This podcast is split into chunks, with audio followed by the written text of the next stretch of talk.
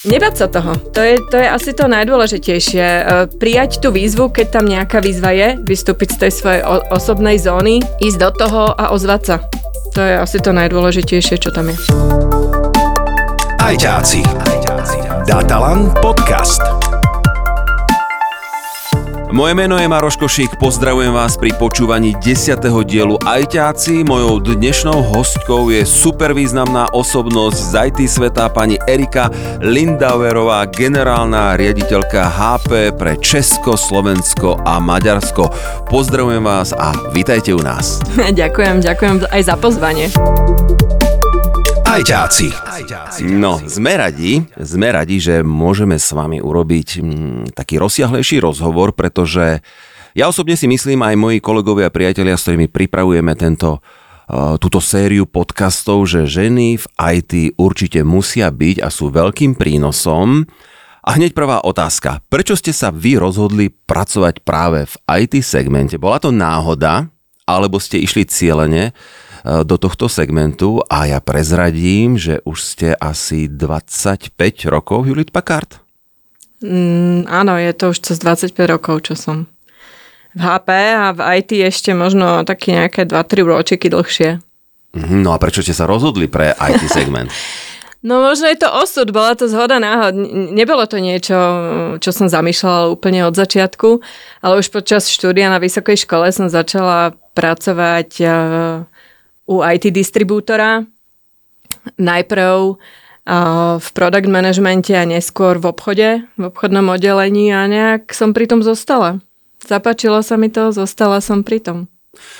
No, vy ste výnimočná v tom, že presne ako ste povedali, začali ste na tých nazveme to, aby som sa z nikoho nedotkol, možno nižších priečkách a postupne ste si prešli asi celou štruktúrou HP dôležitou v rámci toho, aby ste sa stali vlastne šéfkou HPčka, ako som povedal, na Slovensku, v Česku, v Maďarsku.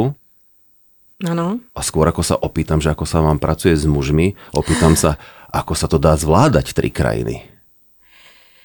No, eh, je dôležité si uvedomiť, že nie som na to sama, a asi najdôležitejšie z toho sú tí ľudia, ktorí, ktorí sú za tým.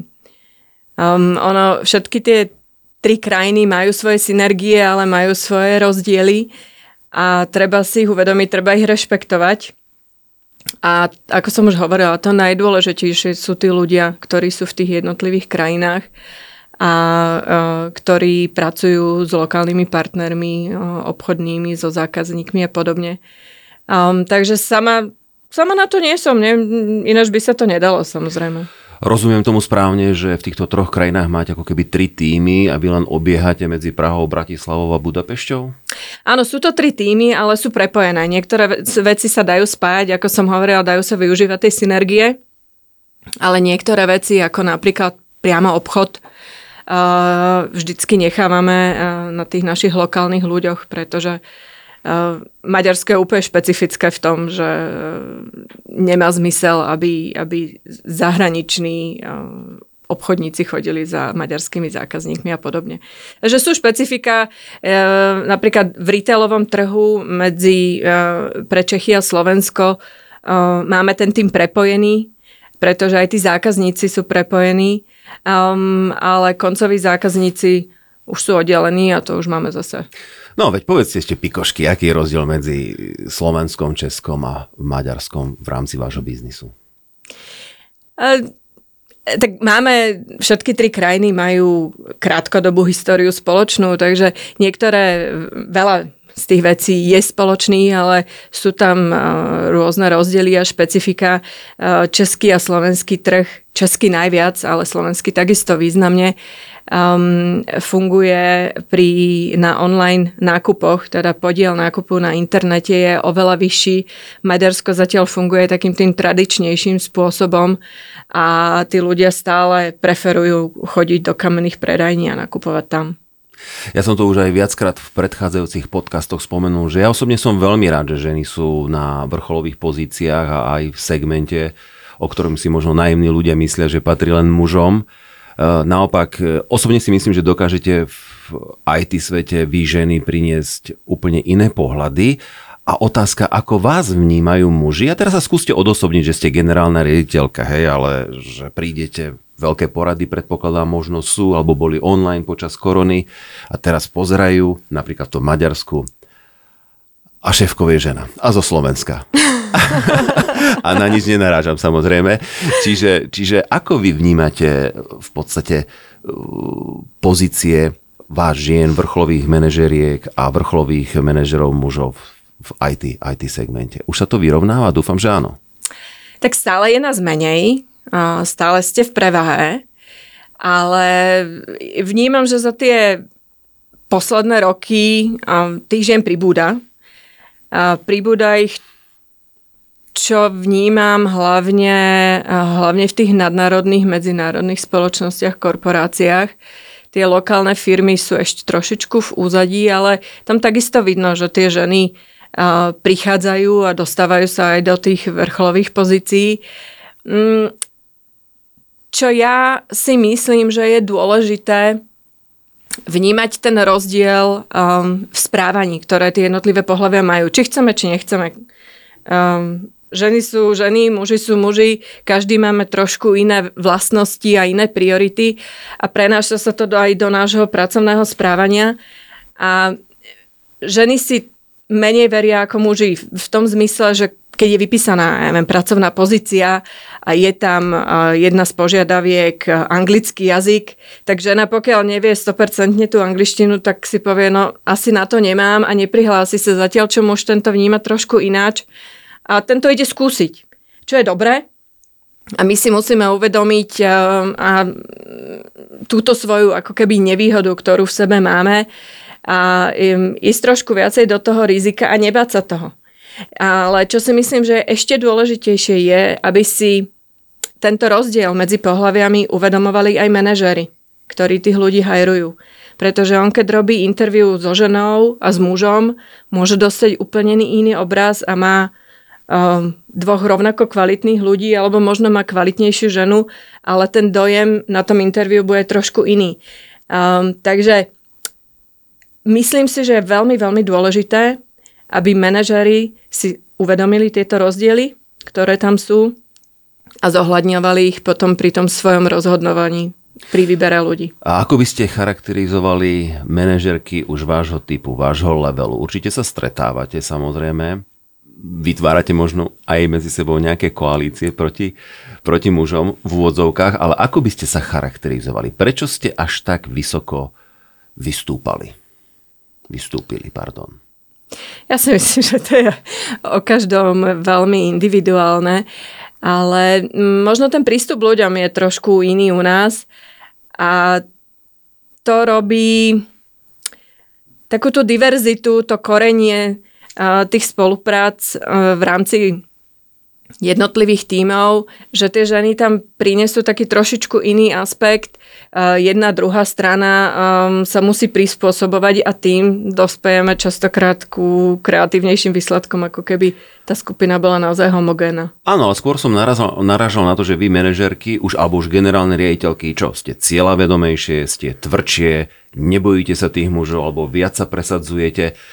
Chcem z vás dostať niečo ohromne motivujúce, aby všetky baby, ktoré si vypočujú tento podcast, si povedali, chcem to dotiahnuť tam, kde to dotiahla Erika.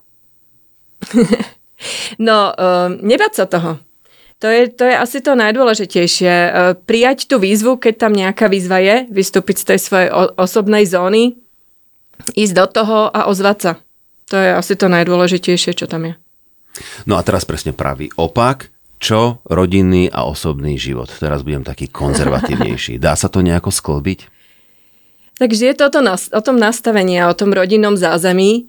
Um, bez, uh, bez toho životného partnera sa to nedá. Je jedno, že či je to žena, či je to muž, uh, uh, tam sa musíme vzájomne podporovať je dôležité vypnúť od pracovného života a oddychnúť si, pretože stretávam sa s čím ďalej, tým viac prípadmi vyhorenia v práci a ľudia sa musia na, naučiť aktívne oddychovať a oddeliť prácu od súkromia. A v rámci súkromia museli ste aj vy niečo veľké obetovať, aby ste takto uspeli a bola šéfkou HPčka vlastne v troch krajinách? Ja to nevnímam ako obetu, je to spôsob, ako som si musela usporiadať život. Možno som nebola 3 roky na materskej, uh, možno som mala aktívnu výpomoc, ktorá mi pomáhala s deťmi, s takými tými logistickými záležitosťami, ale nevnímam to ako obetu. Je to o tom, ako si to nastavíte v hlave a ako to vnímate. Ajťáci. Datalan podcast. Ďakujem za pohľad aj trošičku do vášho súkromia a samozrejme aj za motiváciu pre, pre všetkých, ktorí chcú uspieť v IT segmente a nie len v ňom. Poďme na zákazníkov vašich. E, líšia sa nejako v Maďarsku, na Slovensku, v Česku? My máme veľmi široký záber, takže to je veľmi um, široká otázka. Um, naši zákazníci sú ako z toho spotrebiteľského domáceho segmentu, tak aj z, z tých kancelárií a z korporátov. Um, tak tie rozdiely tam až také veľké nie sú.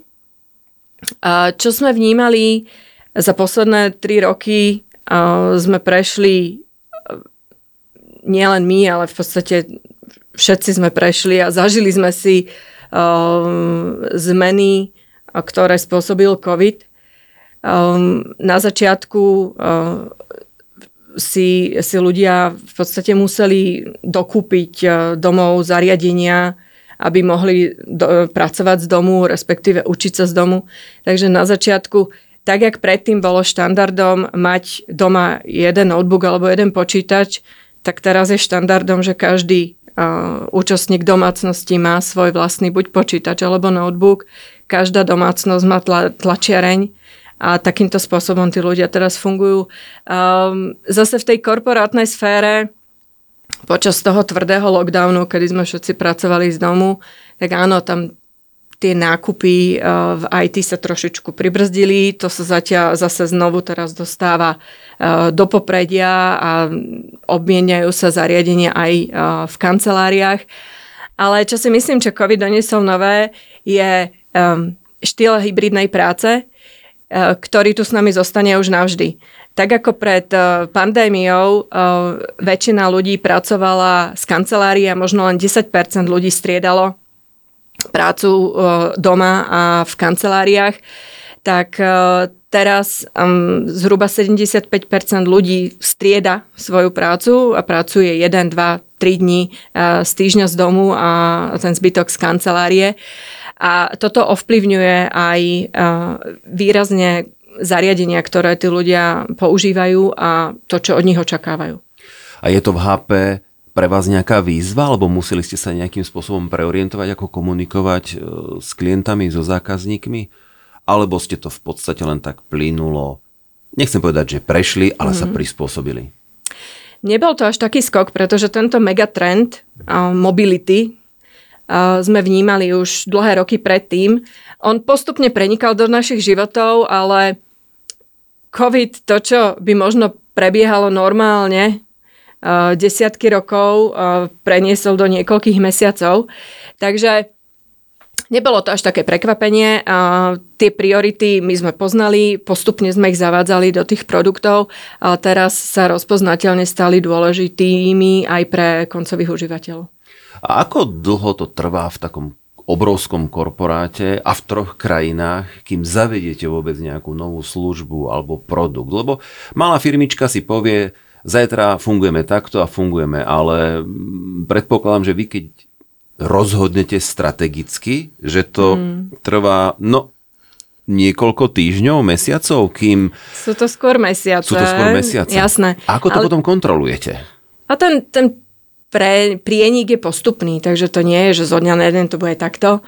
A ako prichádzajú aj tie technológie, tie sa postupne implementujú a postupne to preniká potom do našich životov. Aj tí ľudia si na to začínajú zvykať, adaptovať sa, a začínajú prichádzať na výhody tých jednotlivých technológií, čo im používajú. Takže nie je to skok, ale je to postupne. Aby sme si to vedeli predstaviť, máte strategickú poradu, ktorá už má 125. reprízu, konečne ste už rozhodli a v januári poviete, že v auguste zavádzame novú službu, nový produkt je to odsúhlasené, dáte na to štempel, pečiatku, podpíšete. No a teraz príde napríklad december a vy sa spätne pozriete, že či sa splnilo to, čo sa malo splniť, alebo máte samozrejme na to manažerov, trošku to Hej. odľahčujem, ale takýmto nejakým spôsobom v obrovskom korporáte, ako je HP, tak toto funguje. Ako vy odkontrolujete a dosledujete, že tie zmeny skutočne nastali? Idete do obchodu, pozrite sa, je na regáli ten počítač? Nie? Veľmi ste to zjednodušili, pretože ten korporát je oveľa komplexnejší a komplikovanejší. Ale je dôležité mať implementačný plán, ktorý má jednotlivé kroky, jednotlivé body a jednotlivé časové obdobia a postupne teda si nimi prechádzame, kontrolujeme, odstraňujeme nedostatky um, a postupne sa to zavádza do života. Čiže idete po takých mílnikoch. Mm, jasné. Idete po takých milníkoch. No, a keďže sme pri tých milníkoch, čo To si je- myslíte? Áno, nech sa páči. To je jak s tým slonom. Tiež by ste ho naraz neboli schopní zjesť, ale keď si ho rozporcujete, tak sa to dá. Mhm. Podľa toho, ako dlho ho budete variť, viete. a keď sme pri tých milníkoch a pri tom slonovi, čo si myslíte, ako bude vyzerať budúcnosť počítačov a dajme tomu aj vôbec IT sveta o 10 rokov? Um, ten najväčší trend, ktorý bude ovplyvňovať, a teraz budem hovoriť um, naozaj len z pohľadu tých koncových zariadení, či už počítačov alebo tlačiarní, uh, bude už spomínaná hybridná práca. Zariadenia sa používajú či doma, používajú sa v kanceláriách. Um, bude sa, uh, a teda v podstate už sa tak funguje, uh, funguje sa virtuálne, kde ľudia mm, pracujú na, na virtuálnych konferenciách. Um, uh, IT manažery majú veľkú výzvu pred sebou v zmysle, akým spôsobom za, zabezpečiť bezpečnosť týchto zariadení, pretože zariadenia sa nenachádzajú len za firewallom v kanceláriách, kde um, tí zamestnanci sú v kvázi takom chránenom prostredí, ale musia ich ochrániť či doma, či na cestách a podobne. Takže toto je uh, obrovská výzva pre uh, všetky IT oddelenia zákazníkov a, a takisto spôsob, akým budeme vzdialene manažovať tieto zariadenia, akým kontrolovať, a, či majú posledné updaty firmwareov, um, či sú funkčné, v akom stave sa nachádzajú, či ten za, zamestnanec má vhodný počítač, alebo a, v prípade, že mu kúpim výkonnejší notebook, a, tak a, dokáže lepšie pracovať, pretože to, čo má teraz, mu nedostačuje na štýl jeho práce a tak a ďalej a tak ďalej. To sú výzvy, ktoré myslím si, že všetci IT manažery poznajú a uh, ktoré sú implementované už v tých nových zariadeniach, ktoré sú určené do toho súčasného a budúceho sveta. Ďalším trendom, ktorý vnímam, je všetko ako servis. Teda um, v, či už vlastníctvo alebo využívanie rôznych technológií na štýle predplatného alebo ako finančná služba a podobne. Toto čím ďalej tým viac takisto pre, preniká do našich životov. A či už v sfére tej korporátnej alebo kancelárskej, ale takisto to pre, preniká aj do nášho domáceho spotrebiteľského sveta. To bude aj veľká výzva potom pre HP, keď pôjdete touto cestou, ako ste naznačili, lebo tým pádom budete musieť zabezpečovať už úplne super komplexné služby, čo je zas pre zákazníka perfektné, len si niekam zavolám alebo pošlem mail a vy buď na diálku, alebo mi osobne niekoho pošlete, ktorý mi rozchodí, dajme tomu, ako ste povedali, ten počítač alebo notebook. Môžeme tieto aktivity teda očakávať na Slovensku od HP, alebo čo teda chystáte, ak môžete prezradiť? Lebo už ste nám tú budúcnosť naznačili, ale mm. predpokladám, že to je taká možno budúcnosť povedaná na prvej, druhej, tretej porade a kým príde k tomu štemplu, mm. ako sme sa pred chvíľočkou bavili, že to ešte nejak budete musieť zvažovať, ale ak môžete možno strategicky prezradiť, že, že čo ponúknete klientom, zákazníkom od najmenšieho až po najväčšieho, mm-hmm. tak budem rád. No, služby v tej komerčnej sfére nie sú novinka. Tie už uh, fungujú dlhodobo. Uh, čo sme ale pred asi rokom a pol uviedli, um, je služba Instant Ink. Uh, je, to, je to služba predplatného tlače, predstavte si, že máte doma tlačiareň, a vyberiete si a poviete si, koľko strán zhruba denne, mesačne tlačíte. Podľa toho si vyberiete nejaký paušal tohto predplatného. Ja neviem, poviete si, že tlačím 50 strán mesačne, zaplatíte si tento mesačný paušal a potom o nič viac sa nemusíte starať. Tlačiareň a je, a je jedno, čo je veľká výhoda tejto, tejto služby je, že je jedno, že či si vy vytlačíte stranu, na ktorej je jedno slovo, alebo či si vytlačíte krásnu celofarebnú farebnú fotografiu. Tlačiareň automaticky si stále sleduje hladinu atramentu a v prípade, že sa blížite do nejakého nastaveného, do nejakej nastavenej úrovne, automaticky vám objedná nové náplne a tie vám prídu domov. Takže vôbec sa nemusíte o nič starať, nemusíte si sledovať, či a koľko budete musieť ešte Uh, teda či, či budete ešte veľa tlačiť a ke, kedy si kúpite novú náplň, toto všetko urobí tlačeren za vás. No ešte nám niečo prezratilo, toto dobre znie. No um, postupne uh, tieto služby budú uh, prechádzať aj uh, samozrejme na um, PCčka, notebooky, Všetko to bude prepojené v jednej aplikácii krásnej, takže všetko so všetkým a krásne bude hrať a, a komunikovať medzi sebou. Keď sa rozprávame o tých notebookoch, tak mi hneď napadlo, že notebook na prenájom, ja neviem, na dva roky, že mi dáte, o nič sa nebudem starať a potom ho vrátim, o nálepkovaný, zamastený, špinavý. To Takáto nevadí. Služba. Takéto služby sa, áno, sú, sa chystajú, samozrejme. Uh, vy prídete do obchodu, poviete si spoločne s, s tým personálom, ktorý tam je, si vyberiete aj neviem, farbu, aký chcete výkon, čo od toho budete očakávať. Um, celé si to nastavíte, nakonfigurujete, uh, aký operačný systém tam budete chcieť mať a podobne. Um, pošlete si objednávku a to notebook vám potom domov príde so všetkým predinštalovaným, nastaveným presne pre vás na mieru a môžete fungovať. A na záver, eh, na záver ten notebook môžete vrátiť, my ho recyklujeme. Vymeniť a, za iný. A po, vymeníme za ďalší. Presne tak. Ajťáci. Datalan podcast. Keď sa tak nad tým zamyslím, pri týchto službách je veľmi dôležité udržiavať aj takú možno aj trošku ekológiu, trvalo udržateľný rozvoj, pretože aby sa nám tu zase nevalali kade tade notebooky, opäť to len tak zľahčujem. Mm. Myslíte aj na toto v HPčku? Ja som rada, že sa na to pýtate, a pretože toto je jedna z našich hlavných cieľov, jedna z našich hlavných e, hodnôt. HP si dalo za cieľ, že chce byť technologickou firmou, ktorá bude viesť eh, v tomto segmente trvalo udržateľného rozvoja. Je to téma, ktorá rezonuje všade.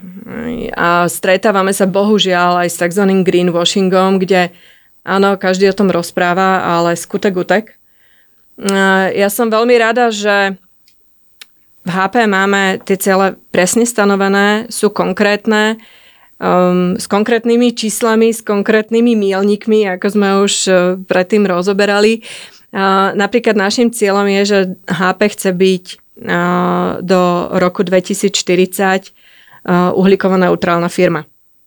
K tomu smerujeme, či už prostredníctvom materiálov, ktoré sú použité v našich výrobkoch, ale to je len, len tá špička ľadovca, pretože vy keď hovoríte o tom produkte, ako ho chcete mm, uviezť na trh, tak samozrejme design materiály sú extrémne dôležité, ale spôsob, kto ho bude vyrábať, ako ho bude vyrábať, či aj ten váš dodávateľ rešpektuje vaše hodnoty, ktoré vy máte v rámci tohto trvalo udržateľného rozvoja.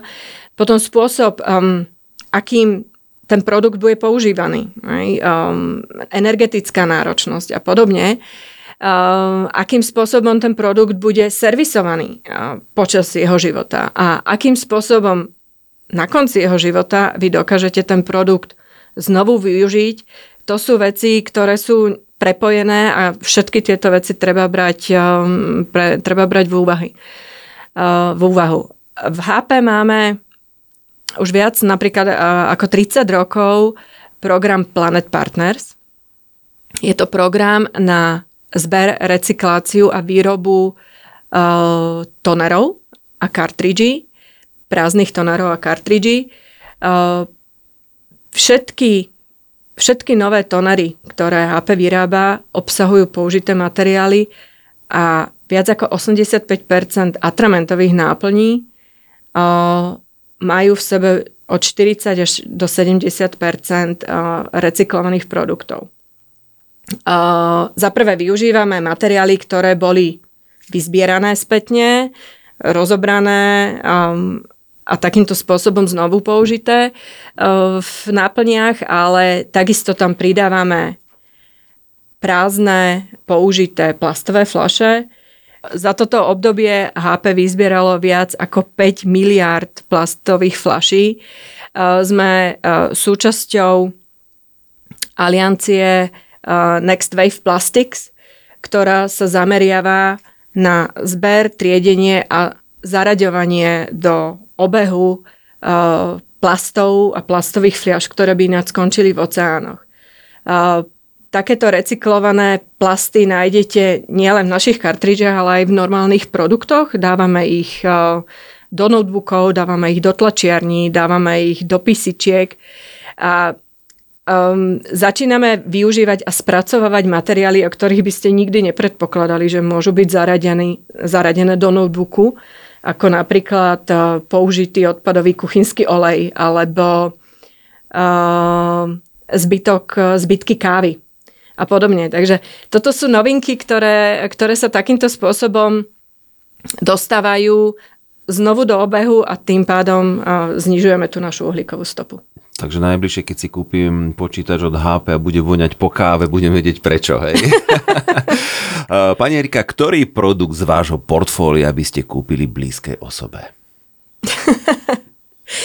no, mm, som, um, som poznačená samozrejme značkou, takže celé moje okolie um, uh, má, um, má všetky, všetky veci uh, od HP, ale Jeden. je to ťažká otázka, pretože záleží od toho, čo chcete. Keď chcete tlačiť, viem vám doporučiť tlačiareň. Mm-hmm. Uh, určite by som uh, pre domácu tlač uh, išla do portfólia z radu Envy alebo OfficeJet.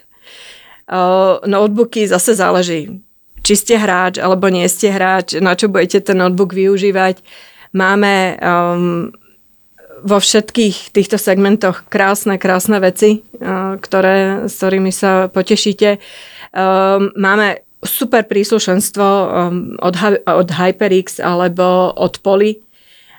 Teraz sme uvádzali uh, novinky od Poly, um, wirelessové um, štople do uši, sluchatka, ktoré majú aktívnu, aktívne rušenie okolitých, okolitého šumu, ale nie len pre vás, teda, že nepočujete okolitý ruch, ale takisto ten mikrofón. Takže ja, predstavte si to, že ako keby ste mali vytvorenú nejakú bublinu okolo vašich úst, ktorá, ktorú počujú na druhej strane, ale to, že za vami šteká pes, plače dieťa alebo sa rozprávajú kolegovia, tak to, to nie je počuť. Sú to také vychytávky, novinky, ktoré sú dôležité pre tú hybridnú prácu, ktorú sme tu už nespomínali.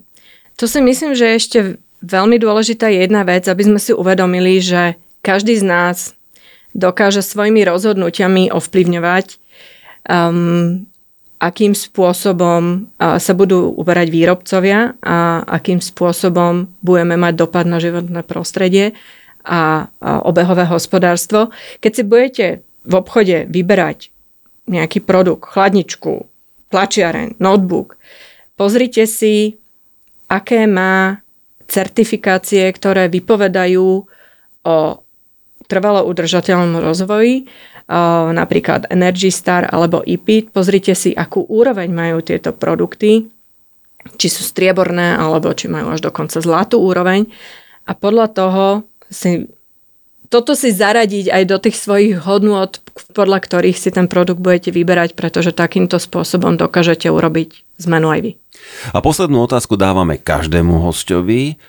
Ktoré osobnosti zo sveta IT, technológií, inovácií sú pre vás takou inšpiráciou? Pretože keď som vás pred chvíľočkou pozorne počúval, už len v tom, ako chcete byť ekologický, ako chcete recyklovať, tak myslím si, že aj v tejto oblasti by sme mohli zaloviť, pretože toto bolo pre mňa veľkým prekvapením a super, teším sa. Teším sa, že takto uvažuje obrovská svetová spoločnosť, ale máte teda nejakú osobnosť, ktorá je pre vás fakt inšpiráciou z vášho sveta?